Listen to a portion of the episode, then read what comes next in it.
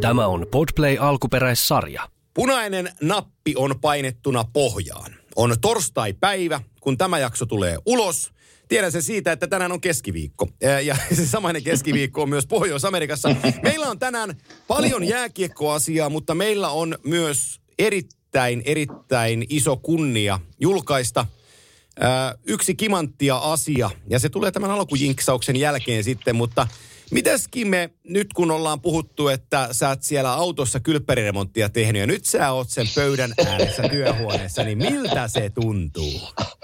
Ai, ai, ai, kun on ihanaa, ihanaa. Itse asiassa mä oon sen kylppärin vieressä, että tässä pikkusen kai, kaikuu, niin tämä on meidän tuota, vähän makuhuonetta sen kylppärin vieressä, jota sitäkin vähän fiksaillaan. Tässä on tämmöinen yläkertaremontti käynnissä. Mutta hei, pöydän ääressä ollaan ja kuppi kahvia edessä ja paljon asiaa, niin intoa tähän.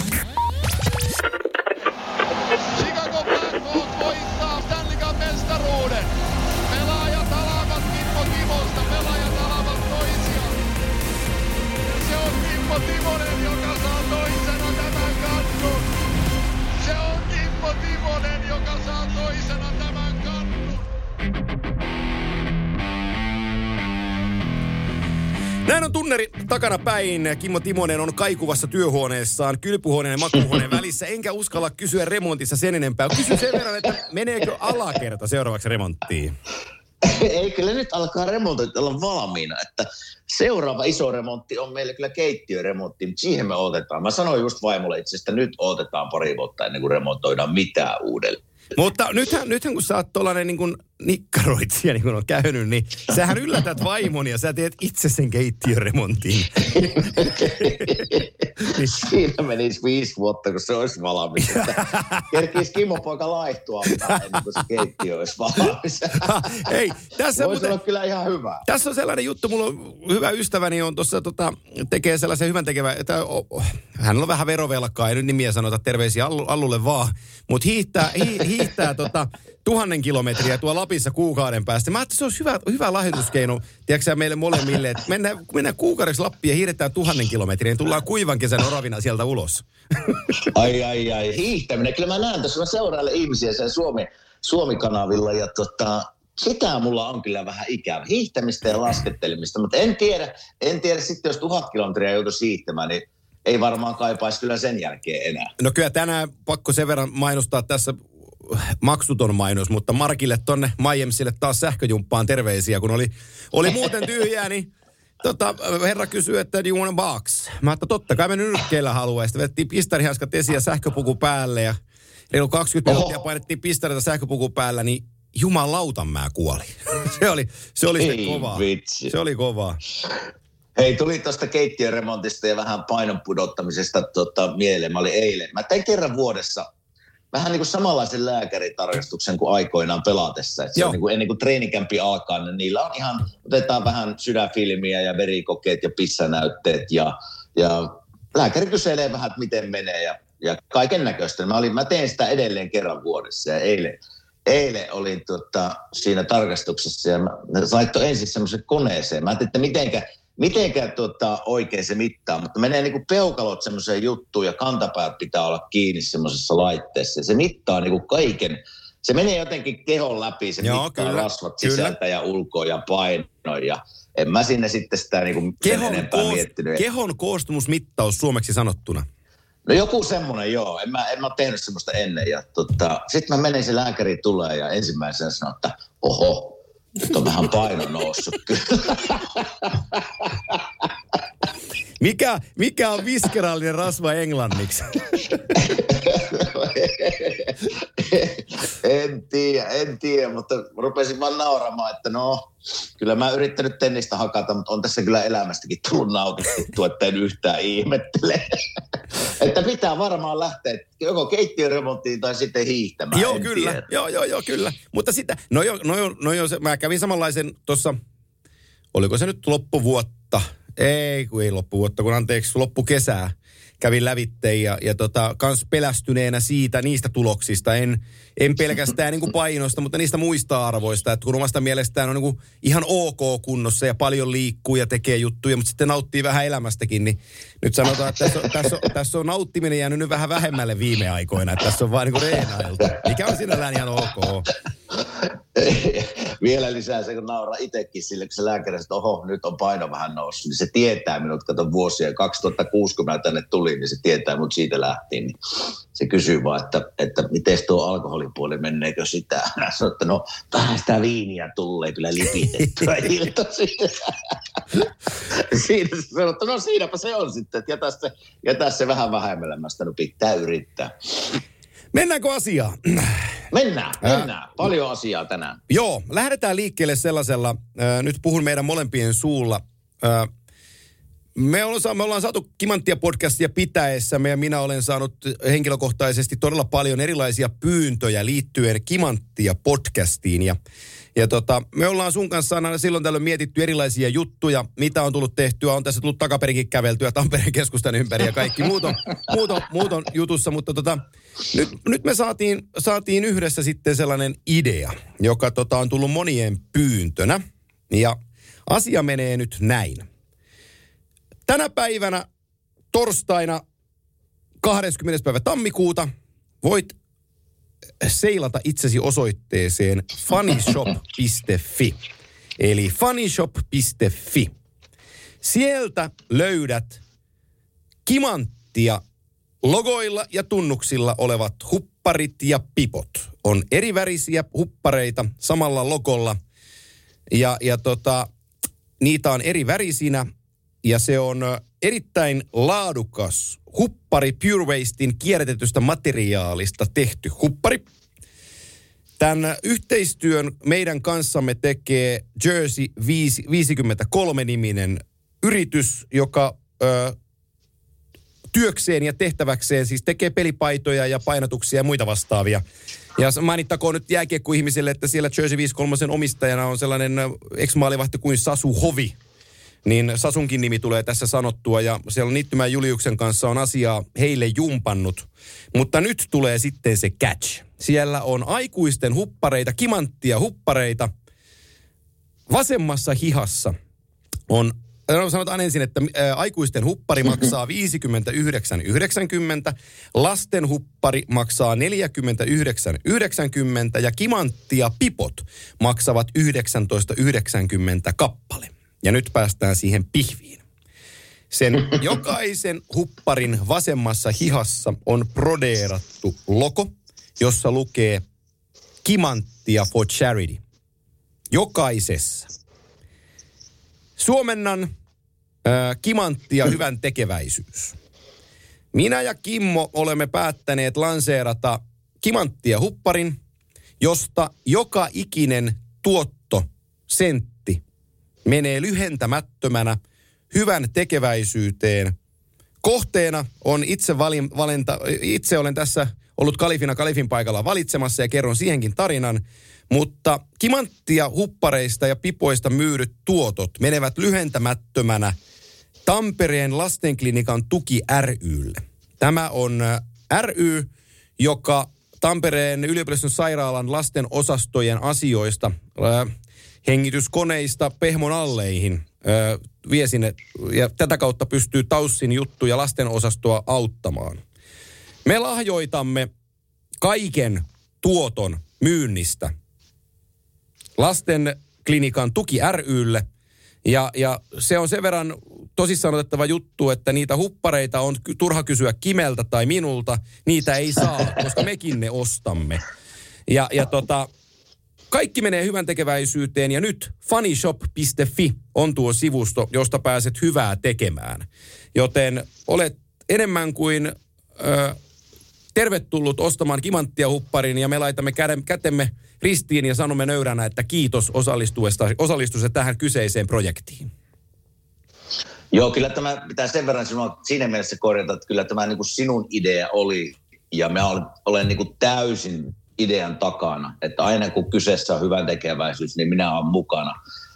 Ja tota, mä tiedän sen tunteen. Mä oon sitä kymmenen vuotta nyt Kuopiossa Game for Kids tapahtumalla tehnyt ja se tunne siitä sitten, kun pääsee jokainen auttamaan se niin kuin lyhentämättömän sentilleen menee sinne, niin se on kyllä niin hieno tunne sitten, että tiedät, on se sitten 10 euroa, on se sitten 10 000 euroa, niin se auttaa, auttaa lapsia ja, ja heitä eteenpäin ja, ja hyvässä tapauksessa jopa niin kuin auttaa heitä selviämään hengissä. Niin se, on, se on hieno asia ja täysillä mukana, että käykäähän ostaa huppareita ja pipoja. Juuri näin. Funnyshop.fi on tuo sivusto ja meidän sosiaalisen median kautta pystyy sitten myös linkkiä jakamaan ja minä tuun sitä jakamaan ja, ja tota, sieltä laadukasta kimanttia hupparia tilaamaan ja sitten kun niitä aikanaan itsellesi saat, niin täkäppä meitä mukaan, niin me voidaan jakaa, että oot ollut hyvää tekemässä. Niin tehdään yhdessä Juuri hyvää. Näin. Tehdään yhdessä hyvää. Kyllä. Ja, ja tota, tuotetaan lapsille se omakohtainen tarina, miksi kohde on Tampereen lastenklinikan tuki ry on siitä syystä.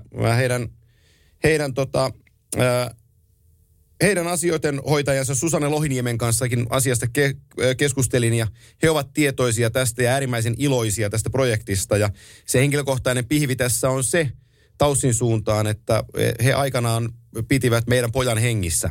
Niin, niin se ei ole yhtään vähäpätöisempi asia kuin se. Niin mä oon, mä oon pitkä matkaa kantanut vastuuta siitä, että mulla on, mulla on tota, joku päivä mulla on paikka antaa heille takaisin ja kimanttia mahdollistaa sen, joten kiitos.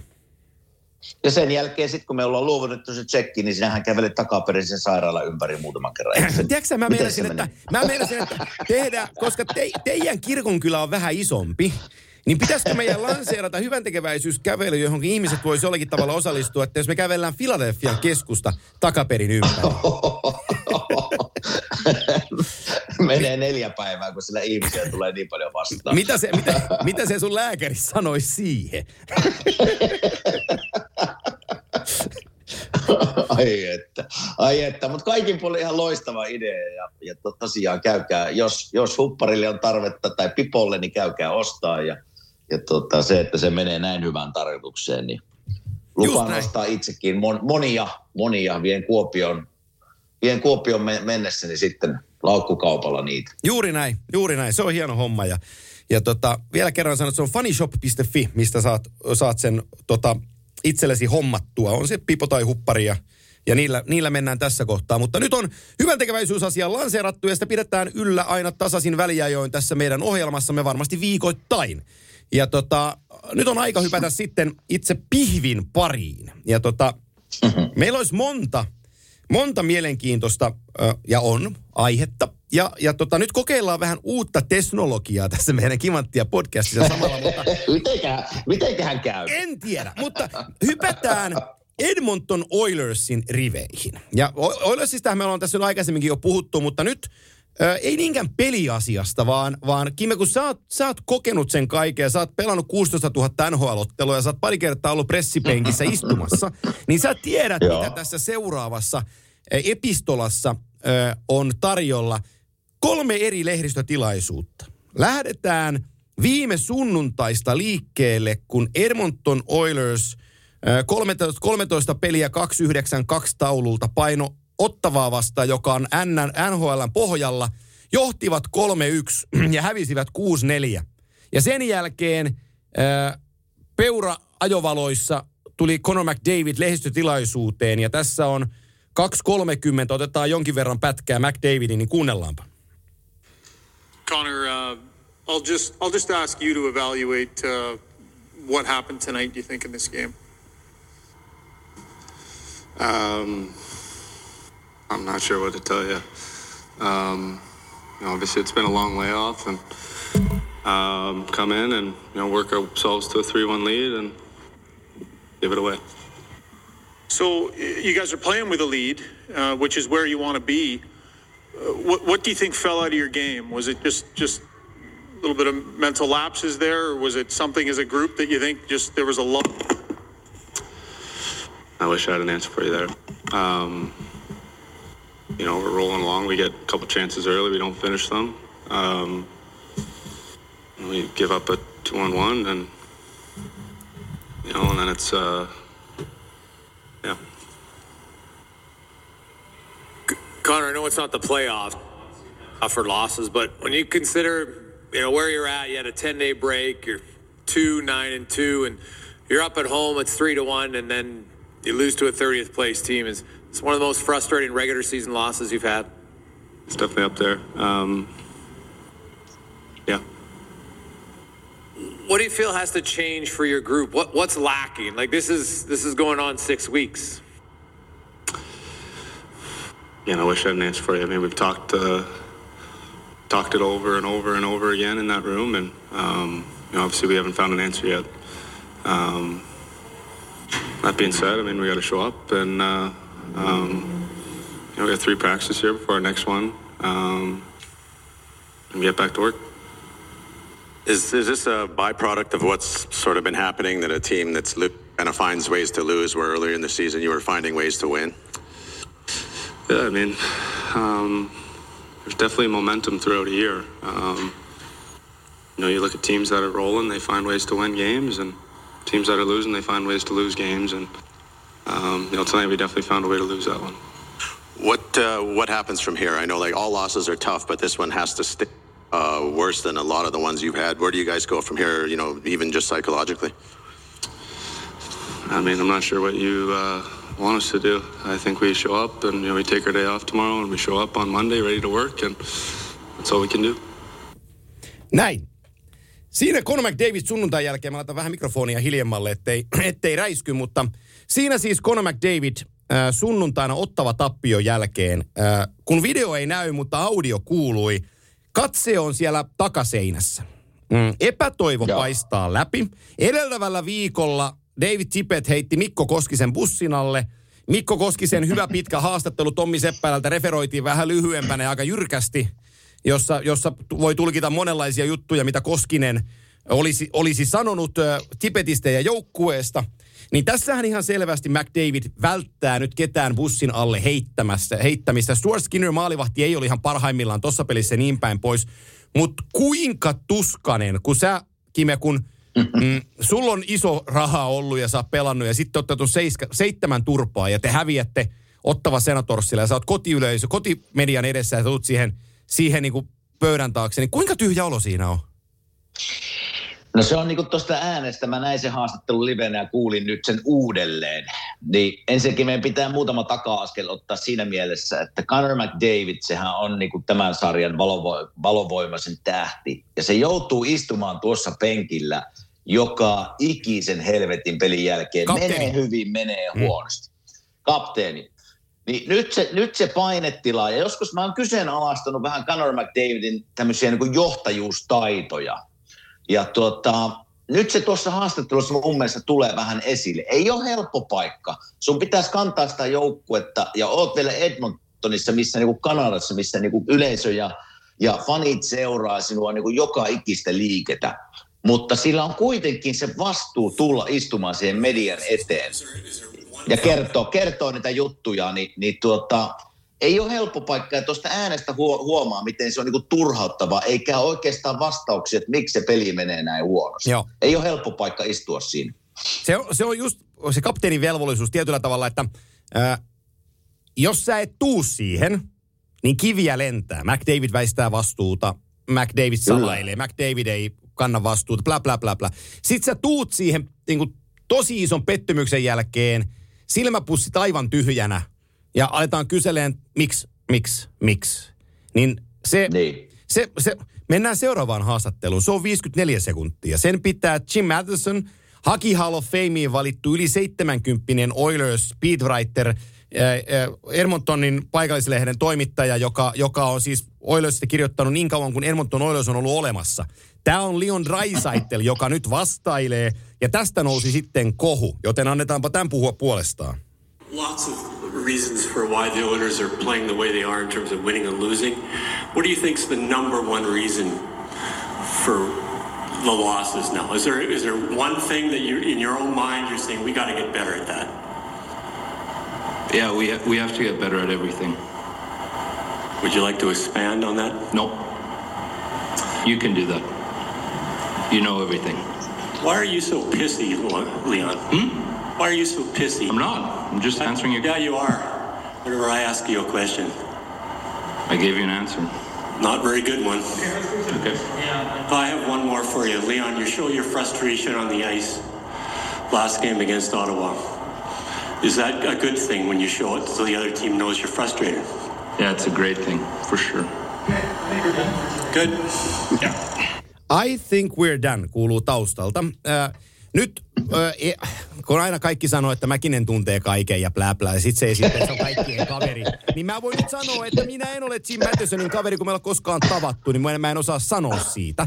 Mutta tota, mut, äh, hän on nähnyt Wayne Gretzkit, Mark Messierit, Glenn Seideri GM-nä, äh, nähnyt nousut 2006 finaalit, ollut mukana jokaisen Mm, jokaisen alamäen, jokaisen ylämäen. Mun mielestä hänelläkin kuuluu olla oikeus olla turhautunut. Se kuuluu mm-hmm. hänen niin kuin äänestään tuossa kohtaa. Mutta se, että Draisaitel ei pelkästään vastaa, vaan hän hyökkää, niin se on mm. vähän mun papereissani kyseenalaista, koska toihan on niin kuin kamppailu, jota sä et voi omalla tavallaan voittaa. No joo, tässä mä näen tämän tilanteen ihan täysin, miten se menee. Ja voin silleen niin kuin omalta uraltani tuoda sen saman asian. Eli niin kuin sanoitte, että Jim Matheson on ollut siellä ikuisuuden toimittajana. Ja on varmaan tehnyt tuhansia haastatteluja Leho Drysaitelin kanssa. Eli niillä on tämmöinen suhde syntynyt. Ja todennäköisesti se suhde ei ole hirveän hyvä. Ja nyt kun, nyt kun peli tökkii ja ei tule voittoja, niin se turhauttava tilanne ensinnäkin mennä istumaan ja kys, niin kuin vastailemaan kysymykset, mikä on, miksi mättää, miten teidän pitäisi olla parempia. Mutta sitten varsinkin, kun tämmöinen Jim Matheson, Hall of Fame-toimittaja, niin kuin sanoit tuossa äsken, jonka kanssa todennäköisesti Leo Trisaitilla on aika huono suhde, Juh. niin se lähtee heti, se lähtee pallo pyörimään heti niin kuin väärään suuntaan, kun Leo Trisaitlia ei kiinnosta, mitä Jim Matheson ajattelee, mutta hän on pakko vastata siihen jotain. Ja tämä ei ole ikinä hyvä tilanne. Tässä niinku, t- niinku molemmat etsii, molemmat etsii, että toinen sanoisi jotain todella pahaa. Ja tota, mutta niin kuin mä sanoin tuossa niin Conor McDavidin kohdalta, että kun oot Conor McDavid tai Leo Draisaitl, tämän seuran ja tämän liikan tunnetumpia nimiä, niin se on jokapäiväinen homma. Ja nyt voin, jos mä yritän hypätä heidän kenkiin ja nyt peli ei kule, ei, ei niin tule voittoja, paineet kasvaa. Nyt pitäisi olla se vuosi, alkukausi näytti jo positiiviselta. Nyt ollaan paluttu normaaliin Edmonton Oilersiin, hävitään pelejä 6-4, tämmöisiä lukemia. Mä voin kuvitella sen tuskastumisen mennä sinne media eteen, mutta niin kuin miksi sanoin, niin se on niiden, se on niiden velvollisuus ja vastuu mennä sinne, koska jos he ei mene, niin niin kuin sanoit, niin se on vielä isompi soppa. Joo, ja otetaan päättävä saaga tästä kolmikosta ää, viime yöltä re- tai eiliseltä päivältä Edmontonista. Joukkueen bottom six pohja kutosen hyökkääjä, mutta NHL-pelaaja jo, jo useamman kautta, kauden aikaa. Brendan Berlini tuli samalle mediaseinälle. Ja ennen kuin mä sanon enempää, niin kuunnellaan sitä Berliinin, Berliinin haastattelu. Well, you know, like, like I said, I mean, I've been on teams where it's lose six, seven, eight in a row, and you can win six, seven, eight in a row just like that. So, um, you know, I'm always a obviously an, an, optimistic guy and glass half full type of guy, but I really think it's probably you, you got like we got some of the best players in the world, the best player in the world too in there. So at any given moment, you know, good things can happen, and he's just you got to keep going. You know, that, that's life. You know, you like things are never going to be you're going to win every single game. Your life is going to be rainbows and clouds and whatever not. You know, like life is ups and downs, ebbs and flows, right? So uh, it's it's really almost grateful for our group to go through periods like this because then when we'll get back to winning, it's like ah, I like that feeling. You know, I want to keep winning.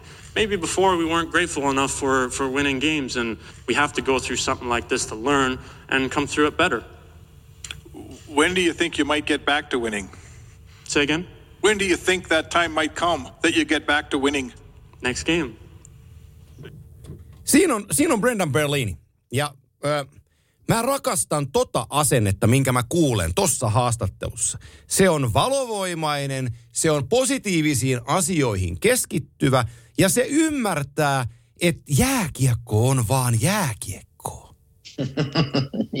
no tässä tietysti, tässä jos haluan vähän niin kuin yrittää taas avata tätä, niin äh, veikkaa, että Brendan Berlini ei monesti tarvitse tuossa mediaessa olla. Niin se on jopa innostunut, että mä pääsen Joo. vihdoinkin siihen kertomaan omat mielipiteeni. Mutta kyllähän tuosta paistaa sen positiivisen asenteen, mikä hänellä on niin kuin jääkiekkoja elämään. Ja se on ihan täysin oikeassa.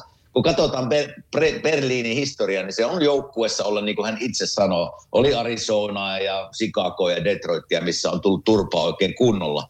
Mutta sitten kuitenkin on tullut voittoja niiden reissujen jälkeen. Ja tuo asenne, se, sehän on just se, että kun seura menee tappioputkessa, niin ei sieltä, sieltä ei ole, kukaan ei tuu peliin vastustajat, aah, te olette hävinnyt kahdeksan peliä, niin me pelataan vähän huonommin tänään. Ei, kyllä se lähtee sieltä kopin sisältä. Ja miten se lähtee? Se lähtee silleen, että joka ikinen jätkä, jotka pukee ne luistimet jalkaan, katsoo peiliin ennen peliä, että hei, minä teen tänään niin se homma, mikä minulle kuuluu. Mä taistelen. Jos mulla on jalkoja, mä ainakin taistelen, blokkaan laukauksia, teen kaiken sen joukkueen eteen. Ja tämähän on se Edmontonin ongelma ollut tässä vuosia. Että se eletään sen hyökkäyksen kautta. Katsotaan, kun nämä kaksi supertähteä menee siellä. Yritetään pelata samalla tyylillä, mutta kun siihen ei pysty kaikki. Niin nyt on aika Edmonton oida se kuurolla Berliiniä ja sanoa, että jokainen jätkä, joka sen istuu nyt siinä kopissa, niin tekee se oma hommansa ja lähtee sitä kautta viemään sitä peliä voittojen tielle. Joo, mulla tulee mieleen äh, sellainen kohtuu tuntematon koripalloilija kuin, kuin LeBron James. Mm. Ja tota, se on aika monta haastattelua antanut voittojensa jälkeen, kun se on kaiken koripallossa voittanut. Mutta silti se tunteellisin haastattelu, mitä mä urheilun mediassa on niin joukkueurheilusta nähnyt, kiteytyy LeBron Jamesiin. Ja nyt kun joku kysyy, että mikä vuosi ja mik, missä joukkueessa se silloin oli, niin mä en muista. Mutta se oli NBA-finaaliottelun, joku tyylin Game kutonen, joka oli niin kuin, sanotaan, että se pelasi kärsseissä silloin, ja ne oli kotona niin kuin katkolla, ja ne hävisi sen. Ja, ja se tuli median eteen, ja medi, niin kuin toimittajat oli valmiit niin ristiinnaulit, että tässä meni teidän mahdollisuudet, ja niin kuin oikein synkkiä pilviä, niin siinä oli lapset mukana siinä. Ja se kuunteli mm. sitä, ja sitten se sanoi, että, niin, että tämä voi olla niin teille tärkeitä asia, että, että mulle tärkeää on ne lapset tässä, että tämä on vaan, kori, tää on vaan koripalloa, tottakaa nyt rauhassa. Niin, Niin, niin, niin. niin, niin, se, niin se, se perspektiivi välillä vähän hukkuu siitä mm-hmm. niin kuin McDavid ja Drysaitel, että kun ne on pistepörssin kärkihevosia, ne ei ole päässyt pudotuspeleihin ja miksei ne vedä tätä la- Sitten ne, ne ikään kuin, kun ne on, ne on vielä kuitenkin nuorella puolella niin kuin jääkiekkoilijoina, niin ne menee siihen ikään kuin siihen samaan kuiluun mukaan. Mutta vielä päivä mm-hmm. koittaa jossain kohtaa, kun heihinkin iskee se totuus, että sitten tämä on kuitenkin vaan jääkiekko.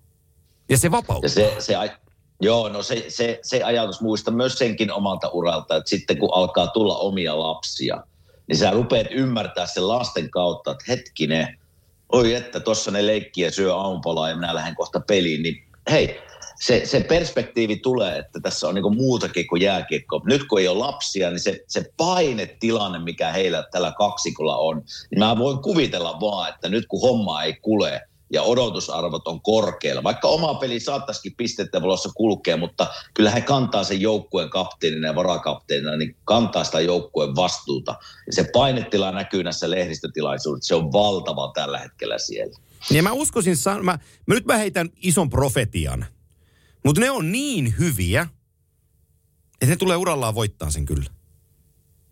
Oma, siis mä, mä, mä, mä haen tähän nyt niin kuin, mm, esimerkin näistä viimeisen vuosikymmenen isoista jutuista. Malkin Crosby. Joo, ne voitti nuorempana, mutta nyt niillä on kolme kannua, niitä verrataan niin kuin tällaisiin kaksikoihin. Ja sitten on Kane ja Davis ja no nekin aika nuorena voitti, mutta nämä on nuoria jätkiä niin kuin vielä. Että jote, siis totta kai ne vaatii sen hyvän joukkueen siihen ympärille. Nythän me voitaisiin heittää tässä niin kuin itse bussin alle niin kuin Duncan Keat, että onko esim- esimerkkinä sun entinen joukkuekaveri, ja mä en ota mitään siltä pois, mutta onko sen mm. voittamisen motivaatio vähän alta nelikymppisenä, kolme kannua Chicagossa voitettuna, tulla Edmontoniin ja näyttää esimerkkiä, niin mä vähän kyseenalaistan vaan sen, sen, niin kuin sen moraalin sieltä, että onko se se oikea ja näyttää mallia. Ja, ja sitten Niin. toi, sit toi maalivahtiosasto, että mm, Mikko Koskin alkukaudesta pelasti tosi paljon pelejä, kun tuo joukkue ei toimittanut niin kuin viisi vastaan viisi pelissä ja, ja ei osannut pelata, niin Koskinen voitti pisteitä. Nyt kaikki on niin kuin unohtanut sen. Että jos mä katon johonkin suuntaan, niin mä äkkiä katsoisin sen Dave Tippetin suuntaan, että onko sä nyt minkälainen coachi sä niin kuin oot? Että mitä sä tuot tähän Niin. pöytään? Niin, ja eikö hänen pitäisi olla just semmoinen coach, joka on tämmöisen puolustuspelaamisen ekspertti. Juu. Niin nyt se, nyt se tällä hetkellä on aika kaukana. Oh, ja- Mutta se, mikä minä heitän tuohon, ehkä se, se, semmoisen kommentin tuohon sinuun, vaikka ne on nuoria, mutta ne on kuitenkin tässä liikassa nyt ollut jo muutamia vuosia. Ja tämä niin kun, minkä takia mä pikkusen kyseenalaistan tätä Conor McDavidin johtajuutta, jota minä olen kyseenalaistanut tässä muutaman kerran, niin ne on ollut tässä samassa tilanteessa jo niin kuin aika monta kertaa, että se oppi pitää siellä joku vuosi niin kuin kantaa ihan oikeasti ja, ja tota, tuoda se sinne pukukoppiin sitten, että hei, että vähän niin kuin Berlinin sanoi, että mä oon ollut tilanteessa, että me päästään tästä ulos tällä tavalla. Että meillä on nyt kolme, neljä vuotta mennyt tälle, että me mennään ylös, alas, ylös, alas, eikä päästä playereihin. Niin jossain vaiheessa se, niin kuin se oppi on otettava käteen ja tuotava sinne koppiin. Sen takia mä, ainut asia, mitä mä kyseenalaistan hänessä, on just tämä puoli. Joo. Että, ja sen, mikä mä heitin tuossa muutama viikko, mä en tiedä, oliko se tuota, meidän TV-lähetyksessä vai missä, mä en muista sitä, mutta onko nyt aika sitten, kun katsotaan Edmontonin joukkuetta, ja en heitä ketään pussia alle, mutta totta kai ilman maalivahtipeliä mikään joukkue tässä ei voita, eli heidän pitää olla parempia.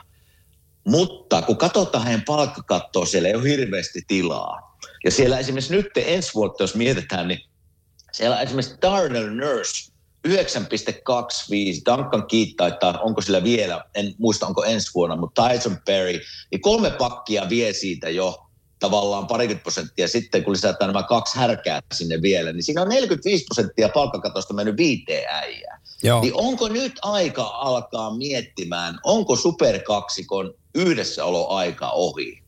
Se on niinku semmoisen pallon, mä nyt rupesin ihan oikeasti pyörittää Edmontonin kohdalla. Se on hyvä heitto. Se on hyvä heitto. Ja, ja tota, siis se hintahan olisi niin kuin profetiaalinen, jos mietitään, että painat tuohon Drysaitelin markkinoille. Niin sähän voit, sähän yhdellä Drysaitelilla sä rakennat joukkueen. Sehän on ihan fakta. Kyllä. Että sä, sä saat niin kuin, sä saat puoli Eldoradoa ja, ja revolverin, kun sä annat niin kuin Drysaitelin. Ja, ja sillähän aikanaan, mm, No, Erik Lindroos tuli Keppetään kaukaa haettu, mutta Erik Lindroos tuli Kepekin ajalta Filiin. Ja toiseen suuntaan meni Joo. Forsbergit ja kumppanit ja sitten 96 Colorado voittikin jo mestaruuden. Niin siis Kyllä. vanha, vanha esimerkki, mutta, mutta, mutta puhutaan niin samoista panoksista niin sanotusti.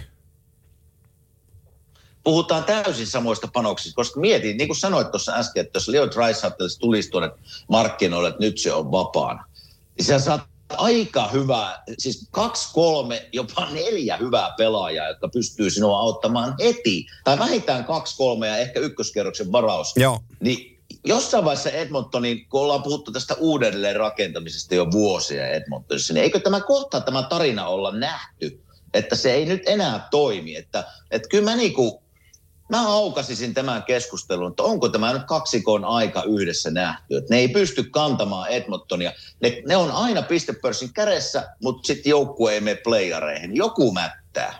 Se on, se on, se on mielenkiintoinen, mielenkiintoinen keissi ja tota, se seurataan, mitä tästä Berliinin jutuista Seurataan. ja muista. Ja tässä on trade deadline tulossa, ei nyt ihan vielä, mutta kohta puoliin, niin kyllä siellä varmaan jotain pyritään tekemään. En mä usko, että ne tässä kohtaa Drysaitles irti päästään, mutta että siellä voi olla jotain muita palasia, jotka, tota, jotka liikahtaa. Eh, Ennen kuin me mennään historiaosuuteen tämän päivän jaksossa, niin puhutaan pari sanaa GM-markkinoista, koska me ollaan äärimmäisen hyviä joukkuejohtajia. Me tiedetään, että me pystyttäisiin nhl joukkueita pyörittämään any, any given day, koska me ollaan vaan niin tänä hyviä äijiä. Niin tota, sellainen pieni NHL-seura kuin Montreal Canadiens tuli esiin. Mm-hmm.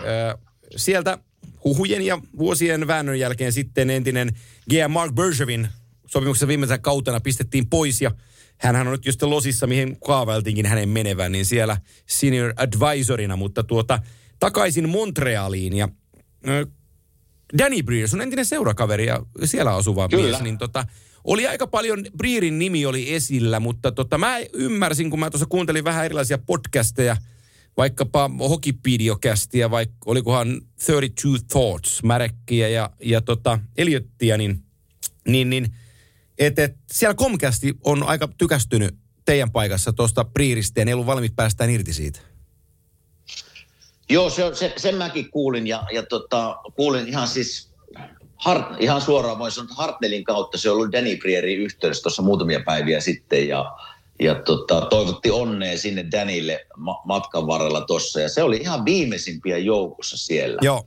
Tavallaan siinä GM-haastattelussa. Se on Danille, mä sanoinkin siinä, että tuota Hartsin kanssa juteltiin, niin se on tämmöinen niin kuin, että jos sä pääset jossakin näin pitkälle GM-haastatteluissa, niin se, vaikka sä et saa sitä roolia, niin sun maine jää elämään tänne NHL GM-piireihin, omistajien piireihin. Niin se on vaan niin kuin hyväksi Danny Prierille tavallaan se, että hän kävi yrittämässä, vaikka ei saanut harmittaa varmasti, mutta, mutta maineensa kannalta jatkoa ajatellen, jos haluaa siihen GM-paikalle, niin oli hyvä keissi Danin kannalta. Juu, juu, juu, juu. Siellä on, siellä on tota, Bill nyt Minnesotassa apulais paikan kautta otti Minnesota hoitoon ja, ja tota, pääsi sieltä puhdistaan pesää Mikko Koivut ja Erik Staalit ja Ryan Suterit, mistä aikaisemmin taisi lähteä jo, mutta pois sieltä. Ja nyt on annettu mahdollisuus Kevin Fialat ja Caprisovit ja, ja tota Greenwayt ja kumppanit, niin, niin, niin Minnesota pelaakin hyvää jääkiekkoa. Eli, eli Gerin on siellä, niin kuin se on ollut muutos gm tullut uutena, mutta on ollut uskallusta tehdä muutoksia, tehnyt muutoksia ja saanut läpi, läpilyönnin. Äh, Bill Sito me tuossa tavattiinkin, oli meidän lähetyksessäkin oli Sitojon haastattelua jo Florida Panthersin GM. Hän tulee saman taustan kautta kuin nyt siis Kent Hughes, Montreal Canadiensin uusi GM. Ja ajatteles tätäkin, että kun puhutaan niin kuin French Canadian seurasta, niin mm. Montreal Canadiens on jääkiekossa niin kuin ajasta miekka ja kivi. Niin tämä on 18 GM vasta. Eli kyllä aika pitkiä Joo. pestejä tuossa firmassa on tupannut oleen. On kyllä, siis mä katsoin tuon saman tilasto eilen, niin olin vähän yllättynyt minäkin siitä, että vasta 18 Joo. noinkin pitkässä historiassa, niin, niin kertoo jotain, kertoo jotain seurasta. Joo, ja siis Kent Hughes hän taitaa ranskan kielen täydellisesti, joten se on yksi iso prioriteetti, miksi hän on Canadiens GM. Mutta myös, tässä mä tuun siihen Bill Zitoon. Eli hän on Joo. ollut osakkaana kepekkiläislähtöisessä Quartex Managementissa vuodesta 2016 lähtien. Ja se toimii aikaisemmin jollain muulla nimellä, mutta ne myi sen toiminnan jollekin kepekkiläiselle perheelle. Nyt en muista sen perheen nimeä tässä kohtaa. Mutta sai ison fyrkan sieltä ja ollut siellä duunissa. Ja hänellä on niin omia henkilökohtaisia asiakkaita, on Patrice Bergeron, Chris Letang, Anthony Bovillier, Dallen Nurse ja niin päin pois. Kun Bill Zito on ollut pitkään agenttina ja oppinut Jarmo Kekäläiseltä, jolla on agenttitausta, he osaavat ymmärtää pelaajia kohtuu hyvin. Ja mä Kyllä. lasken tämän Kent Hughesin eduksi, kun hän menee Montrealiin, niin hän ei ole toivotaan, toivotaan hankkia, vaan hän ymmärtää, mistä hyvä pelimies koostuu ja milloin tarvitaan mitäkin. Ja mä pidän sitä omalla tavallaan uuden aikaisena asiana, kun me ollaan puhuttu siitä, että että valmennus tulee muuttuun ja taktiikat tulee kehittyyn ja jossain kohtaa myös GM-puoli mm. uudistuu. Mä sanon, että se on tässä ja nyt. Bill Sito, Kent Hughes on sen käänteen tekevä porukka. Kyllä, ja toi hyvän asian tuossa esille siinä mielessä, että kun me, mä tunnen Pilsiton, on helppo puhua Pilsitosta, kun Pilsito oli minun agentti vuosia, niin mä tunnen Pilsiton niin kuin omat taskuni hänen ajattelutapansa. Mutta se, se piirre, mikä tässä, jos mietitään muita jotka, agentteja, jotka haluaa siirtyä tai pyrkii GMX, niin niiden tuntemus pelaajista, siis ympäri maailmaa, Eli ne joutuu seuraamaan pelaajia. Jos meinaa saa nuoren pelaajan heidän agenttinsa talliin, niin niiden on mentävä katsoa niitä pelejä, tavattava vanhemmat. Niin niille tämä tuntemus tästä pelaajista on niin, niin järkyttävän valtava. Ja kun sä hyppäät siihen GM paikalle, niin sä tunnet nämä jätkät niin kuin ympäri, ketkä nuoriso, ketä nuoria pelaajia on tulossa, ketkä on hyviä. Niin se on semmoinen taito GMllä ja tietotaito, että mikä niin kuin pitää olla. Ja tuota, niin se Spill sitokin, niin se, se tapa, miten sä neuvottelet, niin kun, kun sä oot toisella puolen pöytää, niin sehän jo auttaa sinua tavallaan GM, kun sä hyppäät toiselle puolelle GM-rooliin, niin sä oot tehnyt niitä neuvotteluja jo vuosia tavallaan GM kanssa. Se auttaa sinua neuvotteluissa jo pitkän päälle. Ja sitten mä kerron ihan tämmöisen tarinan, meidän tytärä, niin tuntee, tuntee tämmöisen nuoren jääkiekkoilun, joka pelaa tällä hetkellä London Knights tuolla Kanadassa. Ja se, tämä poika, tämä poika asuu niiden perheessä viime kesän, koko kesän, niin tuntee Ken Hughesin niin kuin ihmisenä. Niin tässä on muutama sana, mitä, se, mitä totta, hän kertoi minun tyttärelle eilen. Eli tämä, nämä tarinat on Kent Hughesista. Eli goes out of his way to get to know you. Eli tuo on jo aika hyvä Joo, piirre. kyllä. Se haluaa tuntea sinut niin kuin enemmän kuin vain nimeen. Todennäköisesti vanhempien nimet, siskon nimet, veljen nimet. Tavallaan haluaa tuntea kaiken sinusta. Se on jo niin kuin aika hyvä piirre. Um, a guy you wanna have a beer with. Tämmöinen kommentti tuli. He, he's always working, hard working guy. Um, fun to be around with. Um, tämmöisiä asioita Joo. Tuli tavallaan sen pojan suusta, kun puhutaan Kent Hughesista tavallaan ihmisenä. Eli kuulostaa aika tämmöiseltä niin kuin erittäin, erittäin potentiaalisella GM-vaihtoehtona. Ja nytkin sai se homma, niin, niin, niin hieno ihminen. Joo, ja mä lisään siihen vielä Elliot Friedmanin äh, tota, tutkimustyön, koska Friedman siellä Pohjois-Amerikassa ja varsinkin Kanadan puolella, no tuntee kaikki, mutta tuntee paljon agenttitoimistoja ja agentteja. Ja tota, niin, niin Friedman oli, oli vähän soitellut, soitellut kanssa läpi ö, agentteja, niin tota sanoi, että hän ei löydä puhelimestaan agenttia, joka sanoisi pahaa Kent Hughesista. Joo, Ja se on joo. aika, jos, jos, jos Elliot Friedman soittaa ja kyselee Ala Walshista, niin tu- tulee, tulee pari, pari, tota, pari kritiikkiä tulee joltain, mutta Kent Hughesista ei tullut keltään. Ja, ja tota, jos sä oot agenttina niin hyvässä maineessa ja susta kaikki pitää ja, mm. ja niin kuin tuossa mitä, mitä kommentteja sä toit ansiokkaasti tyttäres kautta, teillä on muutenkin yhteys kuin TikTok-historia, niin tota... Kato, kun pääsin piikittää. Niin, niin, tota, niin, niin, niin, sehän on pakko olla hyvä äijä. Ja, ja tota, moni, just että kun- kun Montrealiin menee Kent Hughes, joku kysyy, että kuka? Eikö noissa ketään nimimiestä? Niin se on se pointti. Ei ole nyt nimimiestä, vaan nyt on tekijä. Kyllä, kyllä. Ja se mikä tota, ihan mielenkiintoinen kommentti tyttäremme edelleen, niin se sitten kun antoi mulle tämän listan, mitä, mitä Kent Hughesista tuli tietoon, niin se sanoi, että alkaako hänen hommansa muuten heti? Niin alkaako se muuten nyt Silloin heti tänään, vai vasta kun me, ensi vuonna? ei, kun me tehdään tänään keskiviikkona tehdään lähetystä, niin sillä on tänään Montrealissa eikä pressi. Eli kyllä se varmaan ottaa. Okei. Juu, juu. Ainoa, ainoa, mitä mä mietin, No siis, sitten- on, onhan, onhan noi tehnyt kato sen taustatyön väkisinkin, koska siis siinähän on monta asiaa, eli kun on sopimus suhteessa pelaajien kanssa ja sun työvelvoitteet tonne Quantax Hockey ja niin päin pois, niin nehän täytyy kaikki selvittää ennen kuin voidaan Niin. mit, mit, mihinkään niin kuin lähteä, mutta että he ilmeisesti on sen työn tehnyt. No hei, mutta tuo kysymys sai minut tavallaan sitten miettimään vähän pitemmälle ja mä rupesin katsoa tätä Montrealin tilannetta. Tällä hetkellä ne on liikan huonoin Juu. joukkue. Niin kyllä, kyllä kentillä hommaa riittää. Oo, riittää. Huh, Se on. Ai että, ei, nyt saa, nyt saa, jos se on hardworking guy, niin nyt saa todellakin painaa hommia. Sillä on niin, nyt siellä, siellä on nimittäin niin paljon kysymysmerkkiä, ja mitenkä lähdet, mitä Carey Priceille tapahtuu, miten saat nämä nuoret, jos Nick, Nick Suzuki ja Jonathan Truan on sinun niin tämmöiset kärkihevoset, niin en mä tiedä. Siellä, siellä on kyllä, ainakin minun mielestä, siellä on niin paljon hommia edessä, että huh. On, se pitää paikkansa ja, ja tota, viime viikonloppunahan studiossa meillä Niemisen Ville nosti esiin, kun Lehkos Ikakin oli siinä, että huhut on viemässä Arsia sieltä, Lehkosen Arturia kovaa kyytiä tuonne Rangersin puolelle ja katsellaan tuleeko se tapahtumaan.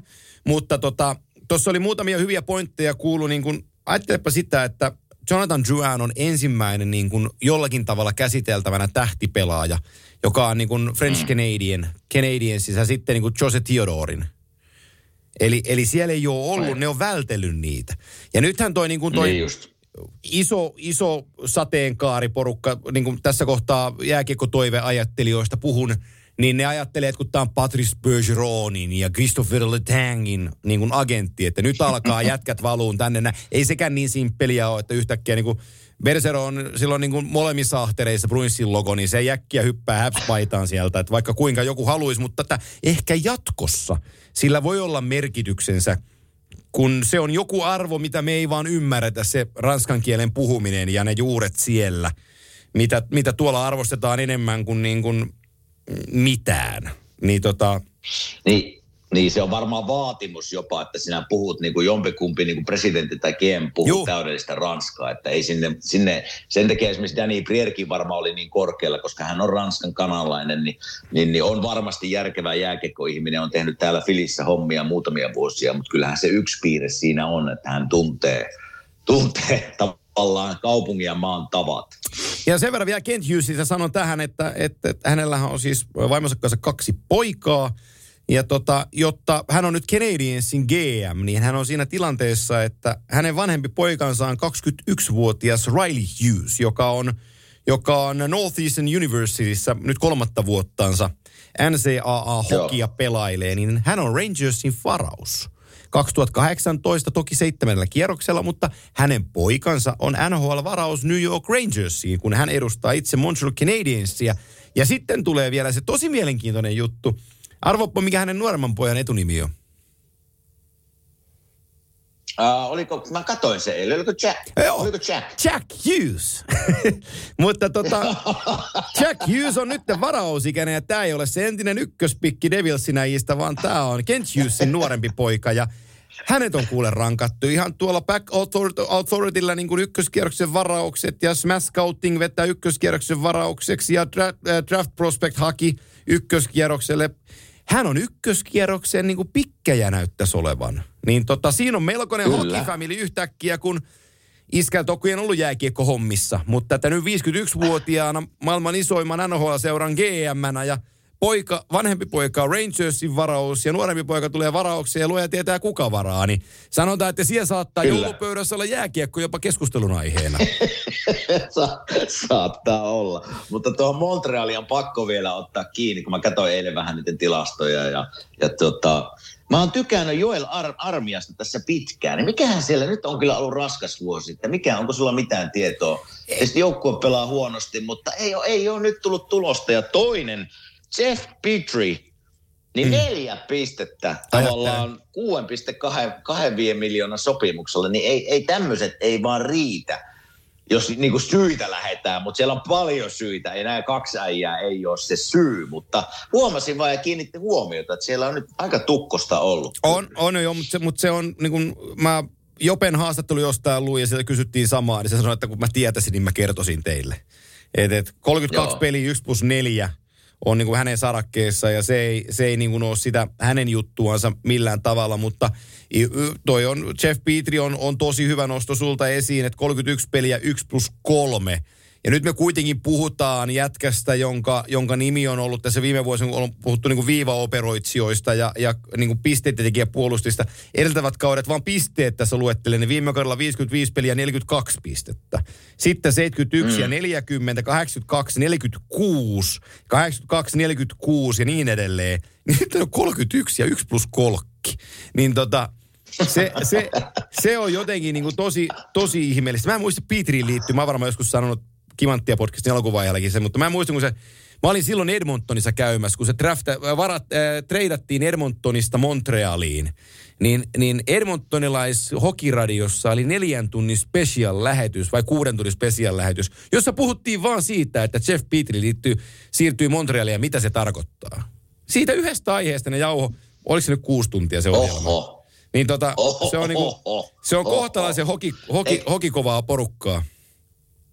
Enkä, enkä, eikä ollut tarkoitus niinku potkia Juu, juu, juu, jolla menee huonosti huonoa aikaa, mutta kiinnitti vaan eilen huomiota. Ja niin kuin mä sanoin, niin armia, niin mä oon katsonut sitä tässä nyt kaksi-kolme vuotta ja se käyrä on niinku tosiaan ylöspäin. Ja varsinkin silloin, kun ne meni totta tä- Stanley Cup-finaaleihin, niin se oli yksi parhaita pelaajia niin Montrealin, Montrealin kokoonpanossa. Niin vähän niin kuin yllät, yllätys mulle, että, että se nyt on näin raskas vuosi takana. Joo, ja siellä on päävalmentaja Dominic Ducharme, joka viime vuonna tuli siis kesken kauden helmikuussa joukkueen päävalmentajaksi Claude Julienin tilalle.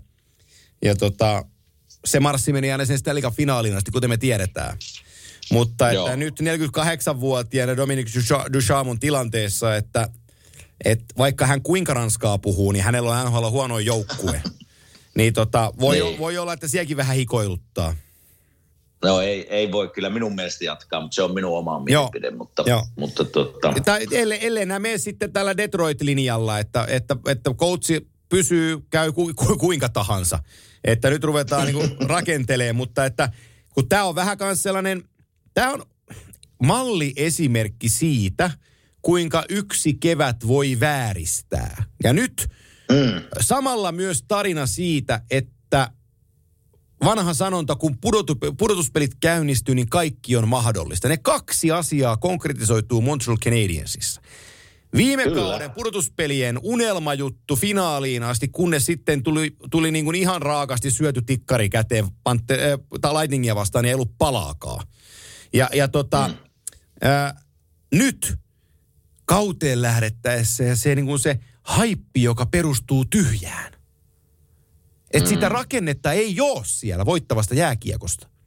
Niin, niin, niin nyt olla ed- edelleenkin, muistaakseni kun kausi lähti liikkeelle, kun oli puhetta siitä, että jos sun ykkös maalivahti on telakalla, ykkös mm. puolustajas on telakalla ja sun ykkössentteris lähtee Los Angeles Kingsiin, niin se ei ole millään joukkueelle niin. hyvä asia. Ja sitten luettiin niitä pupun pupun puppua, kun joku kirjoittaa, että Nick Suzuki on valmis pelaan kahteen suuntaan. No mä oon vähän kattellut pelejä, niin mä voin kertoa, että ei ole. Ei ole. Sitä mä sanoinkin tuossa, että jos sun niin kuin Kent Hughes, kun puhutaan, että se rakentaminen, jos Nick Suzuki on sinun ykkös niin kuin hevonen hyökkäyssuuntaan, niin kyllä siellä hommia on. Siitä tulee hyvää, se on nuori mies, tulee hyvä pelaaja, mutta se ei sinua kannan vielä. Ei minnekään. Ja kyllähän me tässä nyt huomattiin, että mikä merkitys Gary Priceilla on siellä maalin suulla. Että tota, ei se, ei se niin kuin se viimekin vuoden tuhkimotarina, niin kyllä siellä Gary Priceilla aika iso osuus siinä. Ää, Nick Suzukista vielä, kun me ollaan puhuttu tässä erilaisista sopimuksista, Jack Hughesit ja muut, ja edelle, e, e, nyt jotta ollaan ihan rehellisiä, niin mä painan tuosta, niin mä saan hänen statsinsa esille, ettei tämä mene niin kuin väärin. 22-vuotias, ö, 180 senttinen ja usein pienenä pidetty, mutta 93 kilonen, ettei hän ihan pienimmästä päästä ole. Niin, niin 38 peliä, 21 tehopistettä, se on ihan, se on ihan ok, mutta siinä on niin kuin 38 peliä, kun miinus 16. Niin sä voit siitä mm. laskea vaan, että jos 16 pelissä oot miinus yksi joka pelissä, niin tota, ja sä oot ykkösjätkä, niin se on aika kestämätön, vaikka se on vähän vanhanaikainen toi statistiikka, mutta isot luvut kertoo aina jostain. Niin 22-vuotias jätkä tuossa ennen kuin, ennen kuin öö, Bergevin lähti sieltä pois, niin sopimus kestää kesään 30. Kahdeksan vuotta. Tämän kauden jälkeen lähtee liikkeelle. 7,875 miljoonaa. Eli pyöreähkösti kahdeksan milkkua kausi. Niin tota, kyllä täytyy melkoiset pinokuläärit lyödä nokalle, että täytyy tulevaisuuteen katsoa, että saa siitä niin kuin hyvän. Kun ei ihan Barkkovista ole kuitenkaan kyse. Juuri näin, mutta tässähän me Jack Hughesin kohdalta vähän niin kuin sama asia, että miksi näin pitkä ja miksi näin Joo. Paljon rahaa heti. Ja- Missä, se on se, missä on se NHL niin kuin tavallaan todistaminen, että sä pystyt pelaamaan tällä Joo. tasolla. Sä pystyt olemaan minun kärkihevonen vuosia, niin sit sinä olet ansainnut sen pitkän sopimuksen. Ja- Mä en ymmärrä tätä NHL tapaa, mutta mä en ole GM eikä NHL töissä, niin en, en, en kommentoi sen Joo, joo. enempää. Ja, ja nyt kaikille teille, jotka otatte herneen tästä nenää, että me ei arvosteta Nick Suzukia, niin tämä ei ole siitä. Se, miten me katsomme tätä asiaa, mä uskallan puhua tässäkin meistä molemmista, on se, että miksi Nick Suzukille ei viime kesänä tai ennen kauden alkua tehty sopimusta, joka on vaikka kolme kertaa nelonen. 12 miljoonaa. Mm. Ja sitten 25-vuotiaana katsotaan uudemman kerran, että missä me seistään. Miksi sä lukitset itseksi kahdeksaksi vuotta, kun sä et oikein vielä tiedä, mitä sä sieltä saat? Juuri näin. Tämä on meidän pointti. Niin. Juuri Et- tämä on meidän et, pointti. et kyllä nuori mies rahansa ansaitsee ja hän on huippujääkiekkoilija. Ihan varmasti on. Mutta se, että onko hän niinku kahdeksan vuoden ja niinku 64 miljoonan arvoinen, niin ei. Ainakaan vielä. Niin, ja sä et sitä näe. Niin. Niin. Mun mielestä sä et näe sitä kahden, kolmen vuoden niin kuin aikana, koska nuoresta miehestä kysytään ja siellä, niin kuin, siellä, siellä niin kuin se elämän, elämän tyyli, kaikki muuttuu nuoren miehen elämässä. Just näin. Niin minä, hal- minä haluan nähdä, sin, että sä teet tätä hommaa ykköshevosen roolissa kolme, neljä vuotta, niin voin luvata, että mä tarjoan sulle pitkää sopimusta kahdeksan miljoonaa per lappu, kunhan olet näyttänyt mulle, että sä pystyt kantaa sen vastuun. Olis- Se on se minun Mm. pointti. Olisiko, nyt en, nyt en ihan käsiraamatulla sano, että olisiko Seth Jones tämän sanonut. Mä muistan vanhan haastattelun kaukaa, way back niin sanotusti. No nyt en, mm. muissa oli Seth Jones, mutta en, en vanno, mutta joku muu. Mutta siis tällainen huippupelaaja, joka oli ruukisopimuksen jälkeen sai niin kuin ensimmäisen ison sopimuksen, niin sano, kun oli mennyt kausi vähän vihkoon, niin, niin kuin myönsi sen sillä sanomalla, että no joo, että olihan toi viime kausi vaikea, että kyllä siinä tosi usein oli niin kuin enemmän niin kuin pu- kun puolustuspeli, niin oli toi mielessä, että minkä värisen Ferrarin mä ostan. Niin, niin se, se, niinku, se niinku vähän kuvastaa sitä juttua, että kun sä oot 22, 23, yhtäkkiä sulle tulee kymppimilkkua tilille ja sulla on kaikki mahdollista. Niin saattaa olla, että sua ei ihan jokainen reeni kiinnosta ja sit se pelikin lähtee vähän, mutta sit sä niinku tuudittaa, no et kyllä tästä. Niin, se, sitä myös tarkoittaa, että nuoren miehen elämässä sattuu ja tapahtuu muutenkin. Joo. Mutta sitten jos mä hyppään niin niiden nuorten miesten kenkiin, niin silloin kun sulla niin kuin parin vuoden hyvän kauden jälkeen lyödään tuommoinen kahdeksan milkkuu käteen sopimus kahdeksan vuotta, niin se painetilanne on aivan eri mennä peleihin, kun sinulla on sopimus, mikä on vaikka 2-3 miljoonaa. Juu, niin on. Ja sitten kun homma, homma ei lähde pyörimään oikeaan suuntaan, se lumipallo on jo valmis. Eli kyllä se, niin se nuoret miehetkin pannaan semmoiseen tilanteeseen, johon heitä ei ole vielä niin kuin tavallaan ajettu sisään. Mm. Niin tässä on GMlläkin minun mielestä vastuu siitä, että hei, katsotaanpa nyt ensin, pystyykö ne painaa, niin kuin kantamaan sen paineen olemalla ykköshevonen. Joo. Ja jos pystyy, niin sitten, sitten se niin kuin nuoren miehen, voin kuvitella, että se nuori mies yhtäkkiä tila, kahden viikon välein tulee se iso palkkasekki. Niin sitten kun ei peli joukkueella kunne, niin se, se painetila varmaan tulee, että hei, minun pitäisi olla se jätkä, joka kantaa tätä, enkä minä tällä hetkellä pysty. Ja, ja nyt Se puhut- on, se on, vähän, se on, se on innoittava tilanne. Ja nyt, ja nyt vielä niin kuin omalla tavallaan toi menisi läpi jossain Anaheimissa tai, tai niin kuin San Josessa tai, tai Arizonassa, mm. mutta kaikista jääkiekokaupungeista Montrealissa. niin sä voit olla ihan varma, että sun jokaisen harjoituksen, jokaista kiekollista suoritusta vahdataan. Ja jos se epäonnistutaan, epäonnistutaan kysytään reenin jälkeen, että miksi se epäonnistui. Et, se on just, Jos se haluaa, on just. jo, jos haluaa tietää Canadiens paineista jotain, niin voit olla Koivun Sakulle soitella. Niin Sakulla on, Saku on ollut meilläkin vieraan. Kuunnelkaa Sakun jakso joltain kaudelta, niin, niin saatte vähän kiinni siitä, että mitä tuolla, tuolla on olla kapteenina ja joukkueen tähtipelaajana. Että ei ole ihan helpoin paikka. Ei ole, ei ole helppoa. Eikä se Kanada yleensäkin, just puhuttiin aikaisemmin tuosta Edmontonista ja näistä tähdistä. Mutta ne on sitä tulosta tavallaan niin kuin pistemäärässä kantanut jo vuosia. Mutta se kuitenkin, se kun joukkue ei pärjää, niin se painetila on siellä niin kuin valtavaa. Mm, kyllä. Mutta Kent Hughes menee sinne GMX ja jäädään odotteleen. Mä voisin kuvitella, että tuollainen Steve Eiserman-mainen lähestyminen, mitä Detroitissa äh, Stevie Y on käyttänyt, niin tulee Kent Hughesille, että ihan rauhassa pari vuotta kattelee, kun kynnetään pohjalla ja, ja tota vähän juttelee jätkien kanssa ja miettii, että mikä tämä meidän tulevaisuus on ja mihin palaseen me luotetaan ja mihin ei. Niin tota, tu, mm. turha odottaa nopeita käännöksiä Montrealissa. Kyllä toi laiva käännetään pikkuhiljaa, mutta pikkuhiljaa päivä kerrallaan paremmaksi. Kyllä, kyllä. Jaksatko vielä historialäjäyksen tähän tu- tunnin päätteeksi? Joo. No kyllä tässä hetken aikaa menee, mutta että mä, mä intouduin sellaisesta asiasta, kun tuossa sunnuntai-maanantai-yönä ää, Timo Maier teki, teki viisi Joo. maalia.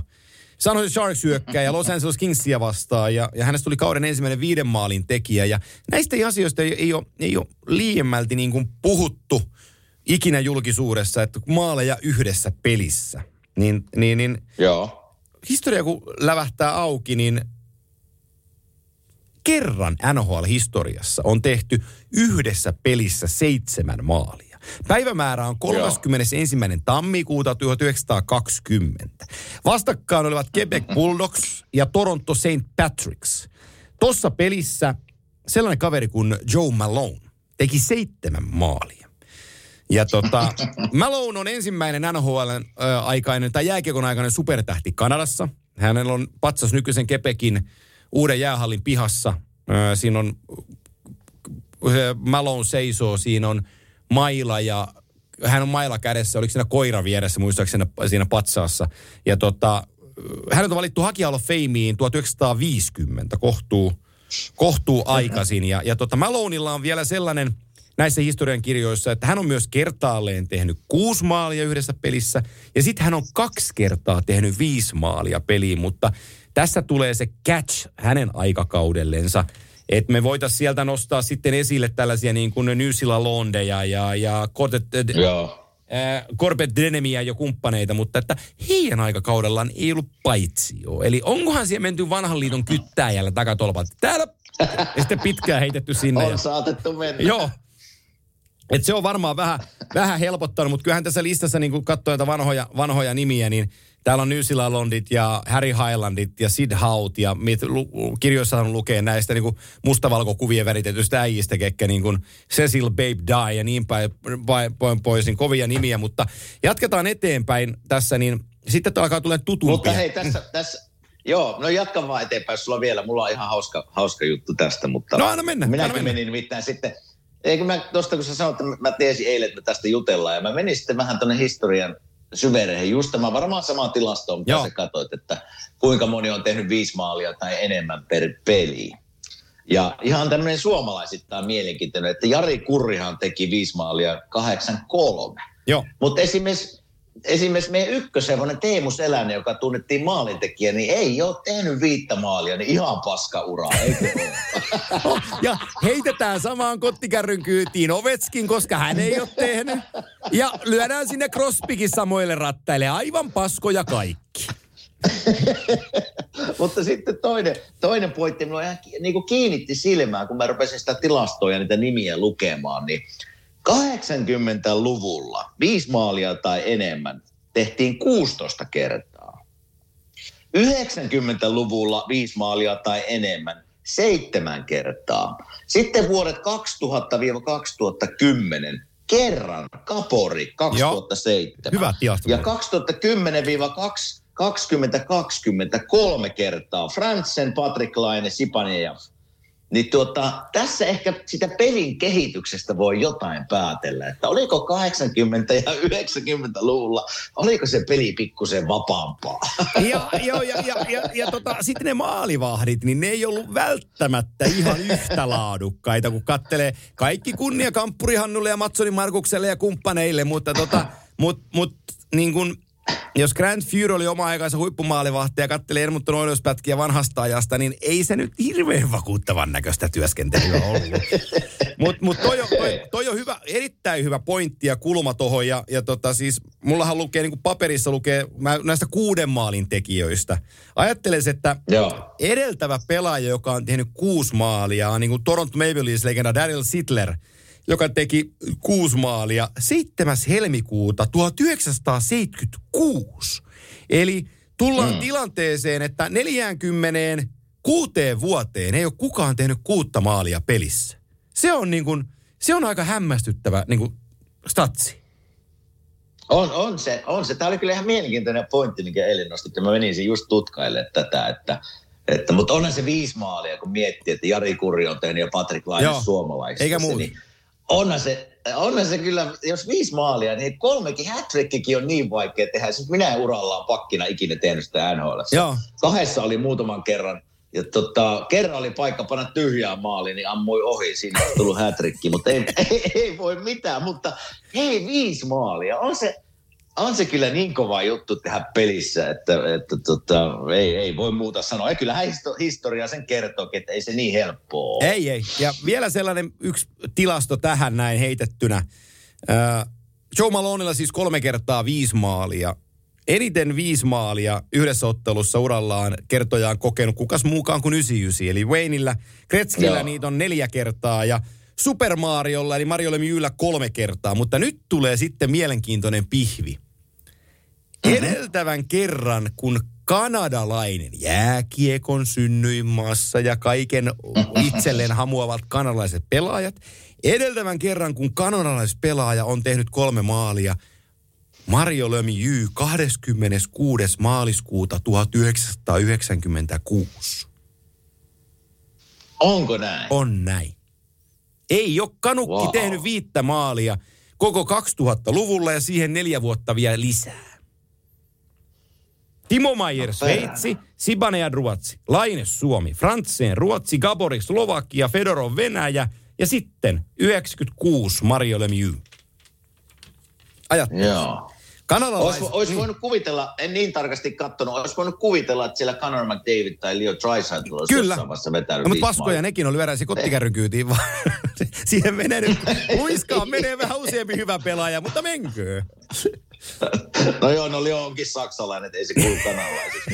Olisi, olisi, olisi voinut kuvitella, että esimerkiksi Conor McDavid tai joku... No joo, No Ovechkinkin esimerkiksi, Steve. Eiserman tai joku. Joe Jackie, eikö Joo. sekin ole kanalainen? Oh, oh mutta ei joo. Ei joo. Ei ole. Ei, ei ollut Timosta, ei, ei ollut Timosta, ei- eikä, ei ole. No ei, Mäki, oo. Mäkinen ei ei, löydy noita listoja. ei, Mäkinen ei ole tehnyt viittä maalia edes niin kuin salibändin viitosdivarin Pirkanmaan osiossa, niin, niin yhteen peliin, niin ei. oh. Ai, et. No. Mutta arvas, me, me lähden tästä nyt, kun tämä podcasti loppuu, niin mä lähden, tota, kun GMstä äsken puhuttiin, Juu. niin Jarmo, Ke, Jarmo Kekäläinen on kaupungissa. Lähden pelaa tennistä sen. Hei, sano, sanoppa Kekulle terveisiä. Ja on, nyt- on, nyt Minä ko- on nyt tenniskentällä häntä kohtaan sitten. No minä, minä, minä, minä yritän, mutta siinä ihan mielenkiintoinen, kun eilen sovittiin tenniksestä, että tänään pelataan, niin mä tiesin, että me puhutaan GMistä ja, ja tota, sulla oli se pointti, että vielä ei taida, oliko siellä Anaheimissa, Vancouverissa ja, ja jossain muualla ei Chicagossa. ollut vielä Joo, GM. kolme puuttuu. Joo. Niin mä, mä kysyin Jampelta, että mikä, miten se näkee semmoiset, miten se niin GM-valinta voi kestää joskus kauemminkin. Niin se sanoi, että monesti, monesti jos se kestää kauan, ei löydy ulkopuolelta hyvää ehdokasta. Mutta se sanoi, että monesti saattaa myös olla se, että jo niin kuin organisa- organisaation sisällä on jo vahva ehdokas. Niin se julkistaminen ei ole kiire, kun se tekee tavallaan niitä hommia valmiiksi. Joo. Ihan mielenkiintoinen pointti. Ihan Jampelta. mielenkiintoista. Joo. Kyllä siellä, Jam, ei siellä Jampelka helppoa Kolumuksen kanssa. Mä naureskelin, me tultiin Niemisen Villen kanssa, tultiin studion jälkeen, oliko se sunnuntaina, sitten ajeltiin kotiin päin ja, ja tota, yhdeltä Niin. yöllä, mä olin just päässyt kotiin ja yhdeltä yöllä alkoi alko tota Kolumbuksen ja Panthersin peliä.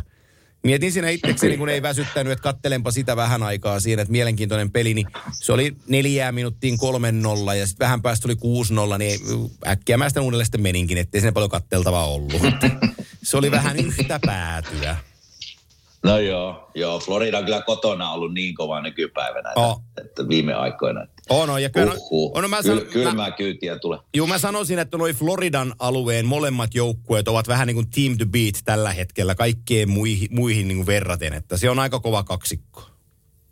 On mä ihan mielen, mielenkiintoista eilen, ei, ei ollut meidän aihelistalla, mutta katoin niin kun koko NHLn sarjataulukkoa. Niin top 10, niin siinä on seitsemän idän joukkuetta, kolme lännen joukkuetta. Että voiko tästä vetää sen johtopäätöksen, että mestari todennäköisesti tulee idästä? Kyllä tuossa katteltiin Vancouver, joka tuli Budronalla voittoputkessa vähän pari, pari voittoputkessa kahdeksaan peliin, kun tuli itään ja siinä oli Tampaa ja Floridaa ja, ja yff, Hurricanes oli meidän peli ja tota, niin kolme L nappas niistä ilman, että ei ollut niin palaakaan. Niin sitten kun Washington, Washington voittivat Washingtonin vieraissa, Washingtonin vieraissa neljänteen peli, mikä oli tosi tärkeä heille, mutta että Washington ei ole ihan työmoraaliltaan samanlainen joukkue kuin nämä kolme edeltävää. Että siinä kun tuli idän ihan absoluuttinen kärki tuli vastaan, niin ei, ei Vancouverilla, ei ne kissaa kerennyt sanoa pelissä.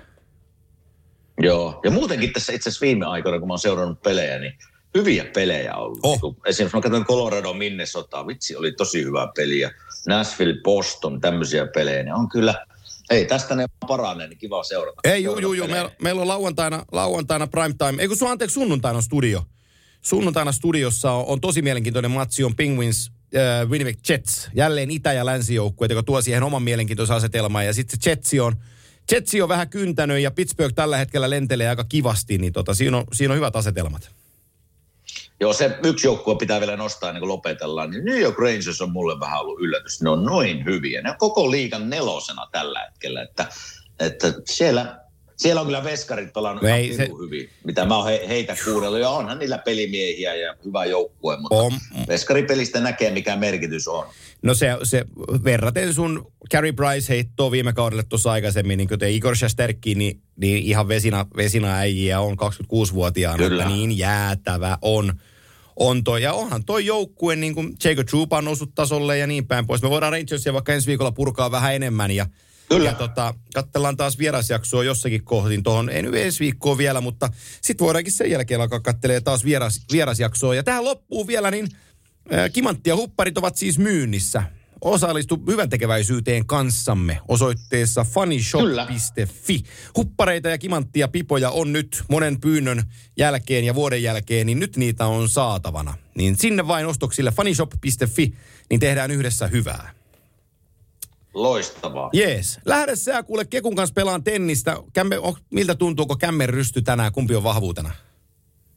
No kyllä mulla aika, niin kuin, jos puhutaan niin jääkeikossa kokonaisvaltaisesta Aha. pelaamisesta, niin Jaa, jaa, jaa. Niin Sä oot vähän niin kuin hyvä mulla, kaikessa. Mulla on tenniksissä tällä hetkellä semmoinen isku päällä, että voidaan puhua semmoista kokonaisvaltaisesta lyömisestä. Okei, no niin. No ota, ota rokotteen, niin pääset Dokovicin paikalle vielä Ranskanan voimiin. Kyllä, keku kaljo, kaljo kuule on, kaljo hiki, hiki rullaa. Se on, se on ihan oikein. Teillä on illalla pelikissiä sitten vielä. No joo, tai se, se, taitaa mennä katsoa tuota, taitaa mennä katsoa New Jerseyn peliä tänään, Ai jos kun mä niin, kuulin juu. oikein. Ne, No niin. pelaa, tä, ne pelaa huomenna. Eikö huomenna niin oli? Täällä. Juu. No, to, to, no, no, no Torstai. kun tulee, niin illalla totta kai. Joo, No niin. kyllä, illalla on peli. All right, ei mitään. Hei, sinne hyviä tenniksiä teille ja palataan asiaan. Näin me tehdään. Moro.